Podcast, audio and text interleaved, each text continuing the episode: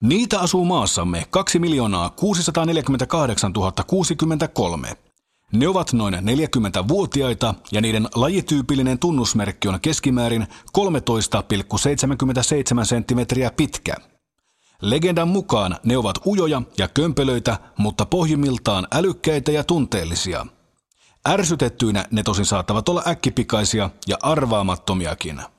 Niiden suosikkiravinnon kerrotaan koostuvan suoleen pursotetusta lihasmassasta ja käytetyistä maltaista. Liikkumiseen ne käyttävät mieluiten neljää kumipyörää. Tervetuloa suomalaisen miehen seuraan. Sä olet kuvannut pohjoisia miehiä tuotannossa. Sitä voi sanoa, että pohjoinen mies on tuotantosi keskiössä. Miksi?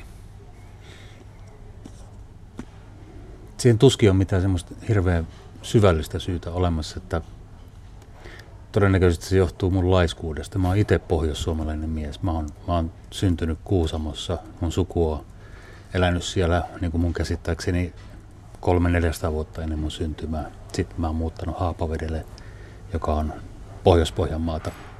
Yksivuotiaasta asunut siellä niin kuin parikymppiseksi, minkä jälkeen muutin sitten Ouluun. Ja siellä on edelleen. Kaikki nämä on niin kuin pohjois-suomalaisia paikkakuntia, niin – mä oon löytänyt ne tarinat sieltä, mä oon löytänyt mielenkiintoiset ihmiset, mielenkiintoiset miehet ja, ja, ja tota, niistä mä oon sitten tehnyt leffoja. Et se ei, ei mulla mitään niinku agendaa ole sille, että mä haluaisin kertoa välttämättä pohjoissuomalaisten miesten tarinoita, koska mä oon myös tehnyt pohjoissuomalaisista naisista elokuvia. No, jos mietitään tuotantoasi retrospektiivissä, niin esimerkiksi Mieskuoro huutajista teit dokumentin, sitten teit ö, maailman pohjoisimmasta rugby-joukkueesta elokuvan Free Time Machos, ja nyt sitten uusimmassa siitä Laulu kotikävästä. Siinä on tämmöinen 60-luvun henkinen nimi. Kyllä. Pallaadi kaiken turhuudesta. no, Laulu kotiikävästä niin keskittyy Agnestikin kitaristi Kai Latvalehdon ympärillä. Voitko hivenen avata tätä elokuvan sisältöä ja teemaa? Siinä, isoin teema siinä elokuvassa on varmaan se, että se iso kysymys, mikä monelle ihmiselle tulee siinä vaiheessa, kun täyttää about 40, ja mä en nyt sano tässä yhteydessä 40 kriisiä, mutta joku voisi puhua myös siitä. Ja, ja tota, silloin monelle ihmiselle tulee mieleen niin se kysymys, että kuka mä oon, mistä, mistä mä oon tulossa ja mihin mä meen. Ja, ja tota, Kai on silleen kiinnostava tapaus ja hänen tarinansa on erityisen kiinnostava, että, että hän on, hän on tota, hänen ensimmäiset muistikuvansa Göteborgista. Hän, hän on siis Ruotsin suomalainen. Hän on niin kuin asunut siellä 11, 1, 1-vuotiaasta 13-vuotiaaksi. Eli koko hänen lapsuutensa hän on ollut tota, Finjevel. Ja sitten 13-vuotiaana, kun hänen vanhemmat, tai oikeastaan isä, päätti, että nyt me lähdetään takaisin Pohjois-Suomeen, mistä me ollaan tultukin, niin Kaille tuli identiteettikriisi sitten siinä vaiheessa, kun hän Suomessa muuttui ruotsalaiseksi homoksi. Luonnollisesti kaikki, kaikki tota, luokkakaverit haukiputaalle häntä al- alkuvaiheessa varsinkin nimitteli tällä lailla. Ja, ja tota, Kailla on siis tämmöinen niin tietynlainen kaksoisidentiteetti, joka sitten pulpahti pintaa erityisesti nelikymppisenä, kun hänelle tuli omia, oma lapsi, oma poika syntyi ja täytti suurin piirtein viisi vuotta. Hän alkoi pohtimaan sitten näitä kysymyksiä. Ja, ja tota, tämä on oikeastaan niin se lähtöpiste sille elokuvalle ja, ja, ja tota, siinä, siinä sitten seurataan Kain ja hänen isänsä Taunon matkaa takaisin Haukiputalta Göteborgiin, takaisin sinne elämään, jota heillä ei oikeastaan koskaan ollutkaan. Ja tämä elokuva juuri katsoin sen eilen ja on hyvin herkkä vireinen, voisiko sanoa road movie ja dokumentin ja musikaalin välimaastossa surffaava taideteos, niin minkä takia juuri Kai Latvalehto valikoitui tämän elokuvan keskihahmoksi? Um, mä oon tuntenut Kain parikymmentä vuotta. Mä oon itse soittanut bändeissä kanssa aikoinaan. Ja, ja tota, Oulun musiikkipiirit on pienet, niin sitä, sitä kautta luonnollisesti sitä Kain, Kaihin on tutustunut jo silloin aikoinaan. Ja, ja mä en ole koskaan sitä niin tullut tietoiseksi Kain tästä niin kuin taustasta. Hän on, hän on niin kuin jollain en tiedä onko se nyt tarkoituksella piilotellut sitä, mutta ei ole koskaan niin kuin tullut puheeksi. Ja, ja tota, viitisen vuotta sitten Kai tuli juttelemaan mukaan ja niin kysyi, että, että onko mä huomannut, että viimeisen kymmenen vuoden aikana on Ruotsissa tapahtunut tämmöinen niin suuri ruotsin, ruotsin suomalaisen musiikin buumi, joka alkoi jostakin niin Markuuliosta ja kentissä oli kolme viiden, viidennestä niihin aikoihin ruotsin suomalaisia, suomalaistaustaisia. Ja sitten tuli Anna Järviset ja Timo Räisäset ja kaikki muut. Siellä on oikeasti niin kuin se, se on toisen sukupolven siirtolaisten buumi nimenomaan. Ja se on se sama sukupolvi, mitä Kai edustaisi, jos hän olisi jäänyt sinne. Sen sijaan hän muutti Suomeen ja, ja tuota, perusti täällä Suomi Rock-bändin ja sai yhden hitin, jonka nimi oli Suomi Rockia. Minusta se oli aika ironista. Ja, ja tota, tästä se niin kuin lähti. Kain kanssa juteltiin sitten niin tästä tematiikasta. Siinä oli heti se identiteettikysymys niin kuin hyvin vahvasti läsnä. Ja, ja siinä yhteydessä, kun me poristiin, niin Kai kertoi niin tämän oman tarinansa sitten kertoi omasta isästään ja näin poispäin. Ja sen keskustelun aikana hän, hän tuota, niin kuin pillahti parikin kertaa itkuun ja minä myös siinä kaivelin tuota, nenäliinaa taskun pohjalta ja, ja tuota, siinä vaiheessa mä niin sanoin Kaille, että jos tästä niin kuin jotakin juttua tehdään, niin siinä pitää olla sut. Sun, sun pitää olla niin kuin siinä mukana. Kain alkuperäinen idea olisi, että tehtäisiin näistä ruotsin suomalaisista muusikoista jotain juttua. Kuuntelet suomalaista miestä. Tavataan puhua pohjoisen miehistä ja etelän vetelistä. Tämä on, olen törmännyt tähän muun muassa Oulussa muutamaan otteeseen. Niin tämä vielä, vielä tota, niin kuin hengissä tämä käsite, joka joskus tota, mieskuorohuutajien alkuaikoina 80-luvun lopulla mun käsittääkseni on lanseerattu. Mahtavaa. Niin, se, se oli kiinnostavaa, koska tota, mulle tällainen oululainen ystäväni niin juopotellessamme, niin se, se niin alkoi ihan vittuilemaan, että sinäkin kun olet tuollainen etelän vetelä.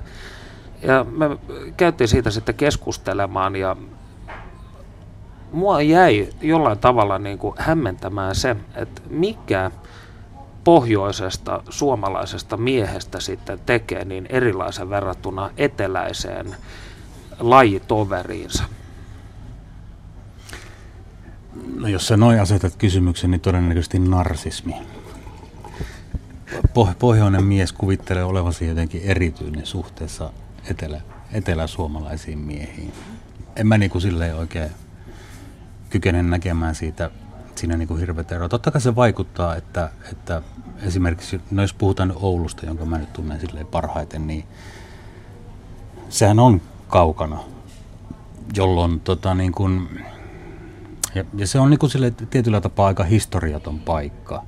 Siellä ei ole kaupunkikulttuuria muuta kuin viimeisen 15 vuodelta niin kuin oikeasti. Ei Terva-porvareiden kaupunki on no, F. Sillan päästä lähinnä tuttu tervaporvarit, joo. Eihän sillä, sillä ei ole niin mitään niin kuin relevanssia nyky, nykyajan ihmisille. Et niin kuin, ja se, se, niin kuin, se ei muodosta kenenkään kulttuuri-identiteettiä silloin. Se on ihan yhtä, ihan yhtä tyhjää kuin, niin kuin puhua tiernapojista niin kuin jonkunlaisena kulttuuri-identiteetin mm. rakentajana Oulussa. Ja, ja tota, mä luulen, että se tulee niin kuin just siitä niin kuin jonkunlaisesta tyhjästä historia, historiasta ja siitä tunteesta, jonkunlaista alemuuskompleksista todennäköisesti. Ja, ja niin kuin sitä paikataan sitten semmoisella niin kuin vitun tyhmällä uhoamisella. Niin kuin te, tehdään semmoinen tarkoitushakuinen vastakkainasettelu pohjoisen ja etelän välillä. Ja sillähän käytännössä niin kuin vaan nost, yritetään nostaa itteensä. Niin, mä olen miettinyt sitä, että jos sä menet Hankoon helmikuussa, niin kyllä sielläkin on niin kuin helvetin kylmä. Mutta kyllä mä se huomaan, että se vaikuttaa niin kuin munkin, munkin tota niin kuin ajatteluun. Toivottavasti vähemmän kuin aikaisemmin, mutta mut siis niin kuin jossain vaiheessa mä niin kuin huomasin sen, että mun, nyt kun puhuttiin tuosta Kain identiteetistä, niin tämä on myös se asia, mihin mä niin samaistuin sitten sitä elokuvaa tehdä, että mikä on mun identiteetti. Ja, ja mullahan on tietyllä tapaa niin pohjoissuomalaisen miehen identiteetti, joo, mutta mä en niin kuin, kun mä oon Oulussa, niin mulla ei oo sitä oikeastaan. Mä en, niin kuin, en on varmaan vähän tyhmää sanoa, että mä en tunne kuuluvani ihan siihen niin kuin ryhmään ja viitekehykseen. Mutta sitten hassua, kun mä menen Helsinkiin, niin mä oon niin saatana oululainen. Ja, ja niin kuin, siis silleen, mm, tietyllä tapaa niin se tulee jotenkin sitä kautta, että mä oletan, että oululaisen miehen tuota, oletetaan käyttäytyvää tällä lailla, niin mä sitten käyttäydyn tällä lailla. Vetää niin kuin ookko näätä ja tiekkö näätä ja Kyllä, sillä saa muuten sym- helvetistä sympatiapisteitä, kun puhuu murretta. Heti on paljon lepposampi ihminen. Aidompi. Ja sitten taas, kun, kun menee ulkomaille duuniin esimerkiksi, niin ei, ei mulla ole siellä niin kuin merkitystä, onko mä Oulun tai helsinkiläinen. Siellä mä oon taas sitten suomalainen tietyllä tapaa. Ja, ja se on myös vähän hassua, kun niin kuin siis se, miten suomalaisuus ajatellaan niin kuin esimerkiksi nykyään, minkälainen käsitys on noussut esimerkiksi perussuomalaisten politiikan kautta suomalaisuudesta, niin mä en nyt oikein niin kuin samaistu siihenkään, sille, että mä en, niin kuin, Suomessa mä en niin kuin voi hir- hirveän suomalaisen itteni pitää. Mä oon silleen niin enemmän eurooppalainen. Se on ehkä se mun viitekehys. Suomalainen mies. Mä vastaan tota, olin käymässä Turkissa työmatkalla ja tuota, siellä tota, mulla on siellä kehitteillä yksi duuni yhden suomalaisturkkilaisen ohjaajan kanssa. Ja tuota, meillä on sitten yhteistuottaja, joka on niin kuin siis kulttuurisesti ja geneettisesti täysin turkkilainen ihminen. Ja, ja sitten kun alettiin puhumaan näistä niin vanhoista leffoista, sitten me kaivittiin YouTubesta pätkiä Uno Turhapurosta niin kuin tämmöisenä edustavana kuvana suomalaisesta miehestä. Niin sitä oli tavattoman hankala niin kuin selittää siis tälle turkkilaiselle ihmiselle, että mitä helvettiä tämä oikeasti on. Mutta että kyllä se jotenkin niin kuin sen ymmärsi. Ja, ja tota, mutta se, sen niin kuin Uno Turhapuron merkitys niin kuin suomalaisen mieskuvaan muokkaajana on, niin kuin se on kiistaton. Aika, se on kiistaton ja se on todella suuri. Et mäkin muistan 70-luvulla Haapavedellä, kun asuttiin, niin siellä oli vilkasta elokuvateatteritoimintaa, kiitos Haapaveden urheilijoiden pyyteettömän tuota, työn. Niin aina kun Uno, Tur- Uno Turhapuro esitettiin siellä paikallisella urheilutalolla, niin se oli ihan tupaten täynnä jengiä ja, ja niin kuin valtaosa yleisöstä luonnollisesti miehiä. Ne, ne samaistui siihen todella vahvasti. Mä olin siellä niin kuin isäni kanssa. Isäni oli silloin niin kuin joku nelikymppinen tai jotain ja mä olin niin kuin alle kymmenvuotias.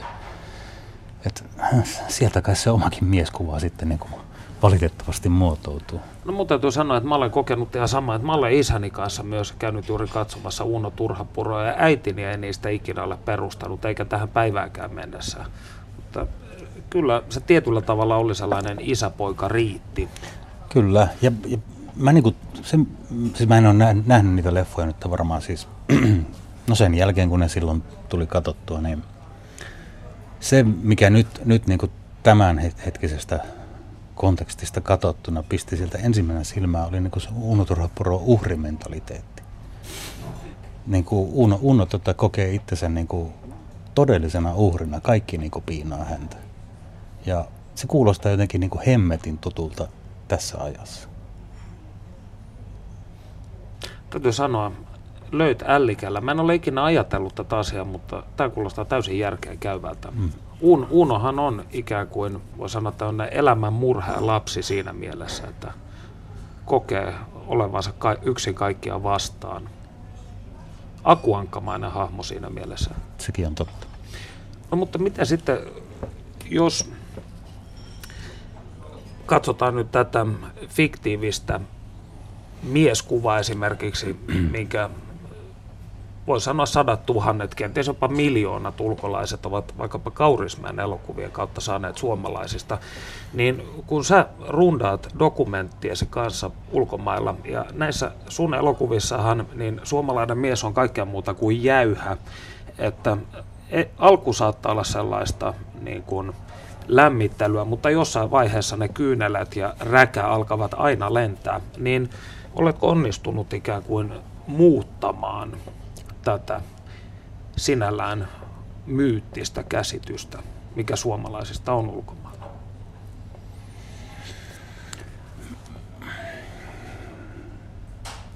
No mun, mun leffathan kuitenkin leviää silleen niin kuin aika pienelle yleisölle ja tota,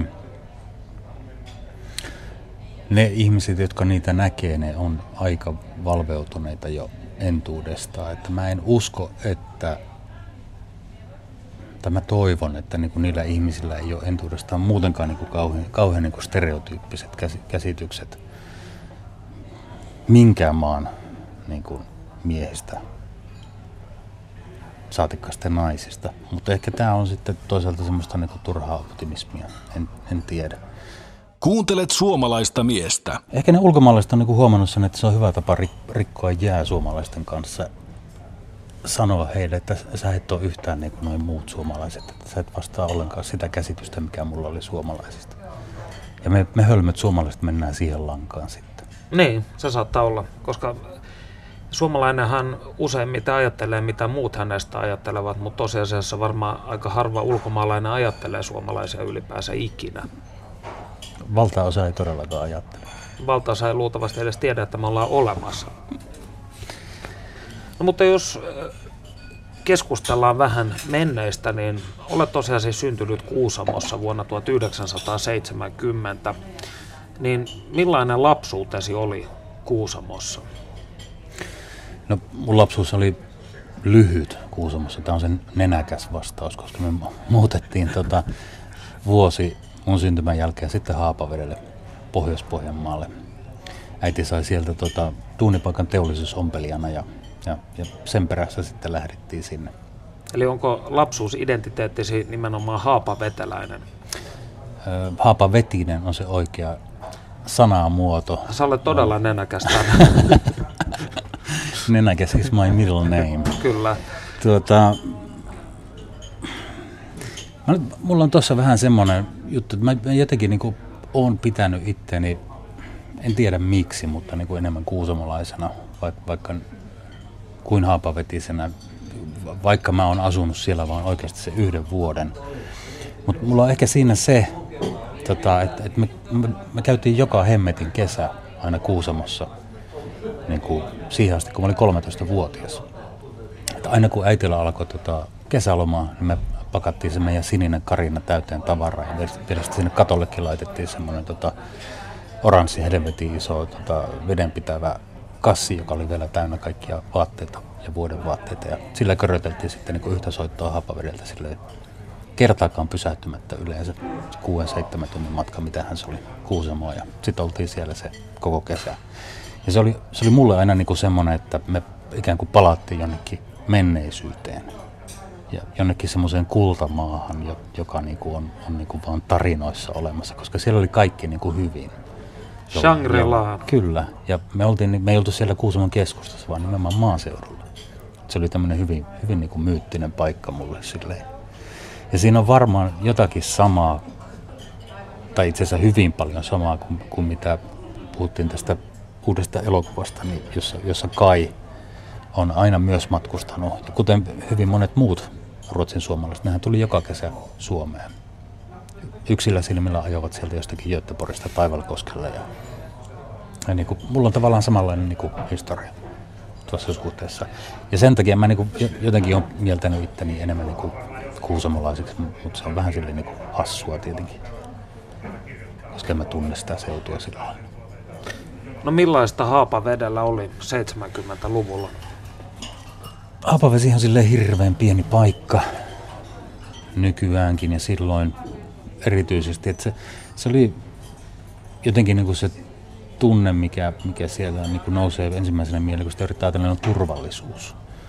Että se, se oli jotenkin niin pieni ja kaikki ihmiset tunsi toisessa ja, ja, ja niin kuin kaikki lapset tunsi toisessa, kun me, me kaikki keskustolapset mentiin niin kuin samaan, samalle ala-asteelle ja se oli jotenkin semmoinen niin kuin, kyläyhteisö. Kyläyhteisö. Kyllä voi olla, että aika on kullannut muistot, mutta jotenkin tämmöinen fiilis mulla siitä nousee.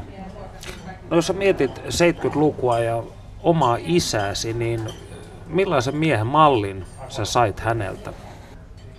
No mulla, mulla on vähän silleen niin kuin, no kaikillahan tietenkin on jollain lailla erityinen isäsuhde, mutta, mutta tota, mä näen nyt oman, omani aika eritois, erityisenä, että mun isä äm, on, on tota, äh, ollut varhaiseläkkeellä jo ennen mun syntymää vuodesta 67 lähtien. Ja tota, hän, hän, on, hän oli koko ajan mun lapsuudessa läsnä sen takia. Et, et niin kun, äh, tota, äiti kävi duunissa teollisuusompelijana ja tota, mä muistan niin sen ajan tietenkin erityisesti, kun isosisko oli mennyt kouluun ja mä olin sitten niin isän kanssa kotona ja me, me tehtiin niin kaikkea, kaikkea kivaa yhdessä.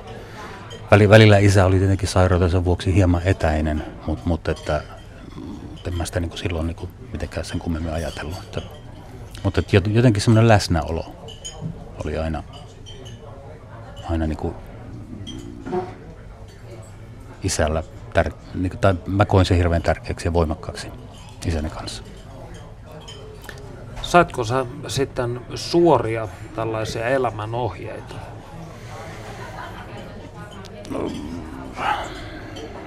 En, mä, mä toivon, että mä voisin vastata tähän. Tota, niin kuin yhden mun kaveri, isä oli aina antanut semmoisen ohjeen, kun kaveri oli lähtenyt ensimmäistä kertaa tuota tansseihin Nivalan tuiskulaan. Isä oli sanonut, että siemensyöksyn sattuessa suuntaa siitin kohti peräaukkoa. Tuota, mun isä ei valitettavasti antanut tällaisia ohjeita. Ja, ja en, en, mä, en mä niinku muista oikeastaan mitään niinku suoria ohjeita silleen. Mä, mä oon saanut vapaan kasvatuksen. Sen mä, mä oon saanut niinku tietyllä tapaa tehdä mitä mä oon halunnut. Mä, mä oon tietenkin, no, rikoslain sallimissa puitte, puitteissa luonnollisesti, mutta että mä oon saanut valita itse, mitä mä teen, mitä mä harrastan ja niin poispäin. Syy, minkä takia mä kysyn tätä, on se, että kun suomalaisten miesten kanssa puhuu, niin tämä jako on mun mielestä hyvin selvä siihen, että on ryhmä miehiä, jotka on saaneet tällaisen hyvin vahvan patriarkaalisen mallin elämälle, jota he noudattavat tai jota vastaan he sitten kapinoivat. Ja sitten toinen ryhmittymä on tämä, jotka ovat saaneet vapaan kasvatuksen. Ja mun mielestä näissä ei ole hirveitä sukupolvieroja siinä mielessä edes, vaan nämä menee niin kuin lomittain. Mutta sä, sä et näe, että sä olisit saanut ikään kuin tällaista valmista miehisyyden, maskuliinisuuden muottia, mitä sun olisi pitänyt sitten toteuttaa. Ei, ei, mulle sanottu sille, että minkälainen mies, mies pitää olla. Että mun elämässä on niin kuin äiti ollut kans niin hirveän voimakkaasti läsnä. Että et silleen mä oon saanut aika niin kuin tasa-arvoisen ja tasapuolisen kasvatuksen. No sulla itselläsi on kaksi poikaa, niin millainen sinä olet kasvattaja? Mä yritän olla tota, niin kuin auktoriteetti ja kaveri yhtä aikaa. Ja, ja tota, kyllä mä niin par, parhaimmillaan siinä omasta mielestäni onnistunkin. Että meillä on niin poikien kanssa tosi kivaa, mutta sitten ne myös tottelee mua. Ja tota, ehkä, ehkä semmoinen niin kuin näistä suorista elämäohjeista, joita isältäni saanut, niin tuota, ää, mä oon niin kuin pojilleni yrittänyt niin kuin tulkuttaa sitä, että niin kuin pitää olla kohtelias ja, ja niin kuin pitää katsoa ihmisiä silmiin, kun puhuu ja, ja niin kuin pitää hymyillä ja pitää tervehtiä. Se on niin kuin,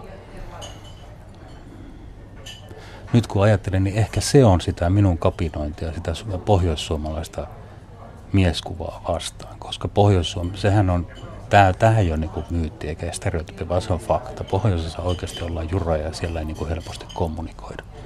Ja mä haluan kasvattaa pojistani kommunikoivia ihmisiä, jotka ottaa huomioon muita. Tämä on kiinnostavaa, kun sä totesit, että pohjoissuomalainen jurous ei ole myytti. Osaatko sitten vastata, että missä menee maantieteellisesti se jurouden raja? no se on varmaan siellä jossa Hangon kohdalla. Hangon eteläpuolella. Mahdollisesti. Eli, eli toisin sanoen sä kaipaisit en, en, en, en, niin. eihän noin voi sanoa tietenkään, että se, ei, ei se mene maantieteellisten rajojen mukaan. Ja en mä niin kuin tunne niin kuin joka, joka puolelta ihmisiä niin paljon, että mulla olisi niin kuin otantaa. Mutta kun mä katson ympärilleni Pohjois-Suomessa, niin kyllä siellä on vaan paljon semmoisia ihmisiä, jotka ei oikeasti... Ne ei vittu tervehi, kun ne tulee tota, portaissa vastaan, vaikka asutaan samassa talossa. Ja musta se on aika niin kuin perseestä. Suomalainen mies. No, mielenkiintoisia sinänsä nyt mä aloin miettiä noita kansallisia myyttejä, niin kansalliset myytithän kuten esimerkiksi vaikka jurous, sulkeutuneisuus, niin nehän ovat myös sellaisia itsensä toteuttavia ennusteita. Mm. Eli toisin sanoen ne lietsovat uusia sukupolvia käyttäytymään tällä vanhalla heittomerkeissä hyväksi havaitulla mallilla. Niin paljonhan siitä nyt on puhuttu osittain sinunkin työsi ansiosta tässä neljä vuotta sitten, kun kaksi dokumenttielokuvaa sinun tekemäsi maailman pohjoisinta rugby-joukkuetta kuvaava Free Time Machos sekä Miesten vuoro dokumentti tulivat saman vuoden aikana teattereihin ja silloinhan jopa vähän alettiin puhumaan tällaisesta, että suomalainen mies vihdoinkin puhuu ja avautuu. Niin millainen olo sulle jäi tästä keskustelusta? Pitikö se paikkaansa? Oliko 2008 suuri murrosvuosi? Jolloin suomalainen mies alkoi puhumaan dokumenttielokuvissa, mutta ei vieläkään kotona.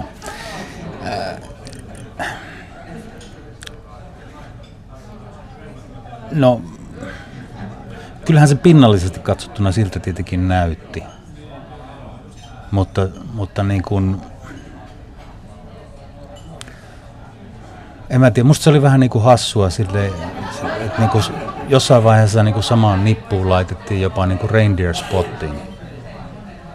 Että niin kuin, tämä kuuluu myös niin kuin näihin moderniin suomalaisiin mie- mieskuvaa murtaviin ja muokkaaviin ja kuvaaviin dokumenttielokuviin. Ja eihän se nyt suomalaisesta miehestä herran aika kerro. Sehän, sehän kertoo tuota narkomaaneista. Mm, eräästä alakulttuurista. Ja se, se vähän niin kuin tota, silleen sen niputtaminen tapahtui niin kuin aika silleen helposti. Että, et, niin kuin, kyllähän niin kuin miesten vuoro ja Free Time Machoskin on ihan eri elokuvia. Et, niin kuin mun, munhan elokuva on niin kuin, se on oikeasti, jos katsot, puretaan se palasiksi, niin se on heteromiesten välinen rakkaustarina. Ja, Eikä välttämättä pelkkien heteromiesten. No niin, no seksuaali-identiteetti, jos mennään, niin sehän se vasta niin kuin sitten ambivalentti suo onkin. Tuota, um, niin, se näyttäytyy enemmän siltä kuin se oikeasti oli, mun mielestä. Ja niin kuin, jotenkin se on vähän semmoista laiskaa älyllistä niputtamista silleen, mutta mä näen sen niin, että niin kuin, eihän meillä nyt ole silleen karkeasti katsottuna kuin kaksi sukupuolta, että periaatteessa voi tehdä joko mies- tai naiselokuvia. No jos ollaan nenäkäs, niin onhan niitä kolme. Kolme sukupuolta? Mm-hmm. No. Intersukupuoliset. No se, totta. Tässäkin sarjassa on vierailut yksi heistä. Aivan. Niin anteeksi, jatka vaan. Nyt mä saan tää kostoni, joten puhu. Se oli täsmälleen oikein mulle. Tuota, karkeasti katsottuna on siis kolme sukupuolta. Ja jostakin sukupuolesta se leffa nyt vaan pitää tehdä sitten välillä, että ei siinä mitään hirveätä niin kulttuurimurrosta mun mielestä tapahtunut. Kun sä tuossa aikaisemmin totesit, että olet laiska ja valikoit niin kuin aiheita, jotka on sinua lähellä. Että jos sä kuulet vaikka, että tuolla treenaa rugby-jengi, niin sitten sä haet kameraan ja menet sinne. Niin mä en täysin usko tähän. Mikset? Kirkkaa silmin valehtelen sulle ja et usko. Niin, mä, mä en vaan jostain syystä, niin tämä ei ole mun mielestä niin kuin luotettava tämä lähde. Niin, lähde ei ole luotettava. Niin mä, mä kysyn vielä kerran, miten nämä sun dokumenttiaiheet valikoituvat?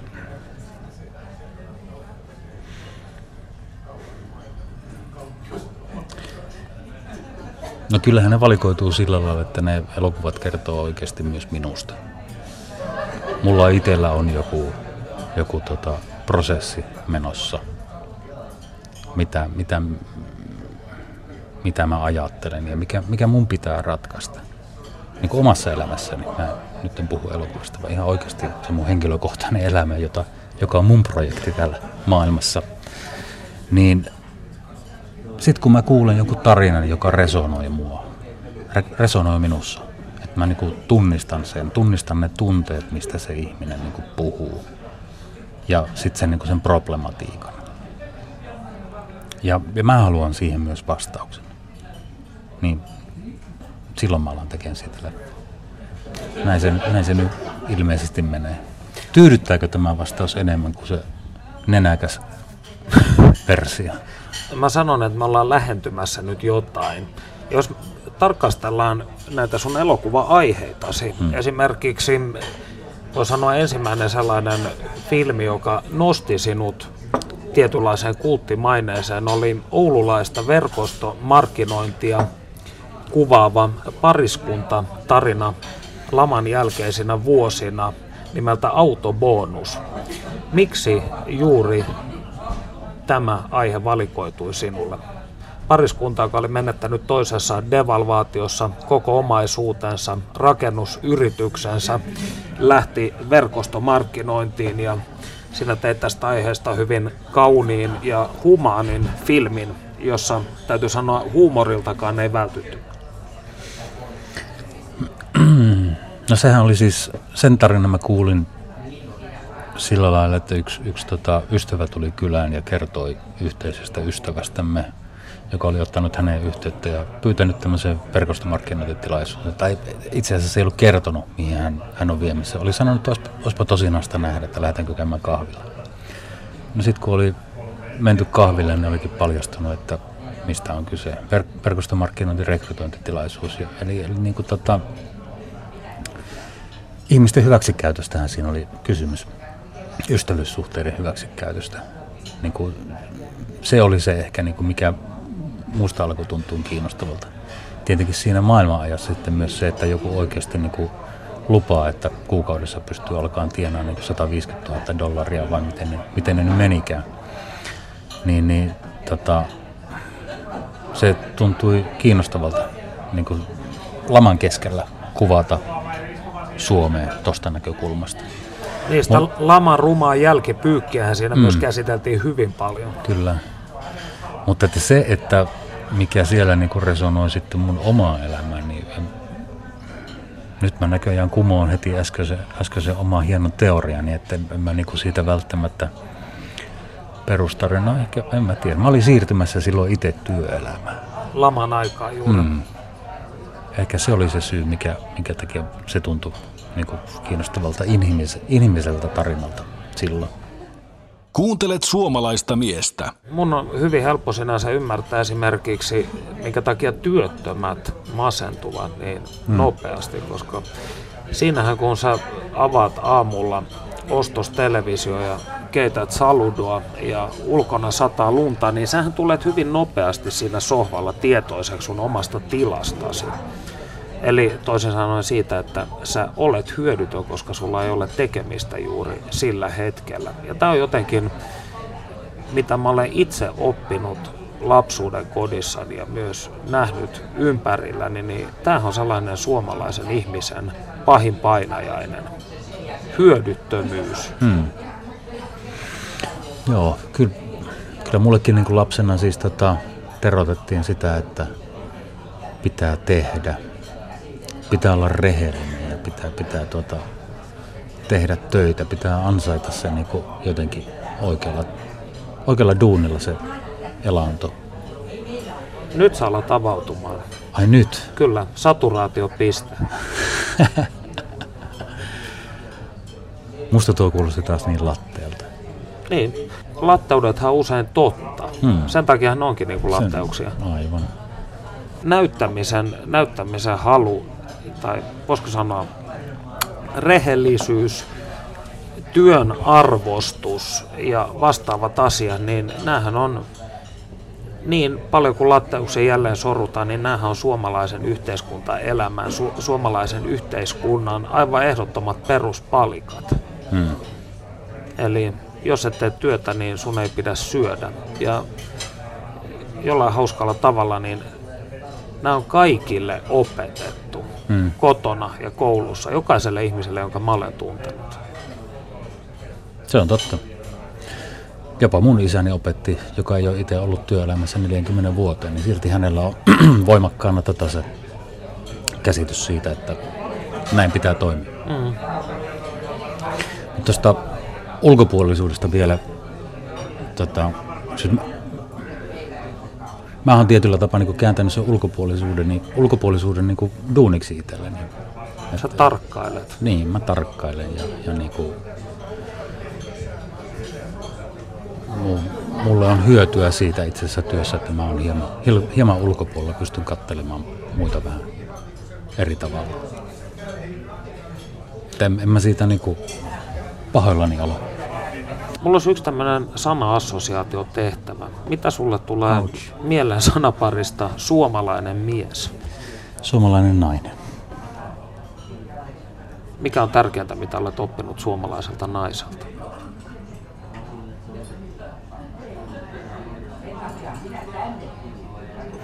Sen, että naiset ja miehet on ihan samanlaisia, että tasa-arvoisia. Sielulla ei ole sukupuolta, kuten Descarteskin aikanaan sanoi. Juuri niin.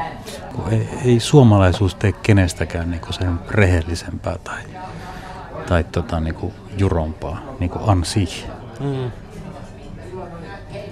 Se on, niin kuin, se on tietyllä tapaa niin kuin jopa rasistinen ajatus, että tuota, niin kuin, suomalainen, suom, suom, Suomen kansalaisuus tai niin kuin geneettinen tausta jollain lailla määrittelisi meitä sillä lailla, että, että su, suomalaiset on tota parempia pelaamaan koripalloa sen takia, kun on suomalaisia tai niillä on enemmän rytmiä veressä. Tai ne, ne, on, niin kuin, ne on työtä vieroksuvia sen takia, kun ne on suomalaisia. Mm. Mä, mä en niin kerta kaikkiaan tunne itseäni suomalaiseksi mieheksi. Siis sillä lailla, että mä, se suomalaisuus on mulle jotenkin niin kuin hieman semmoinen höttöinen käsite ja niin on myös miehuskin tietyllä tapaa, että mä en ole kauhean miehekäs. mä oon sille kohtuullisen hetero. Mun mies ihanne oli kymmenvuotiaana Mike Monroe, josta mä en tiedä onko se nainen vai mies, mutta se näytti aivan vitun makeelta. Ja, ja tota, niin kuin koko tämä niin kuin,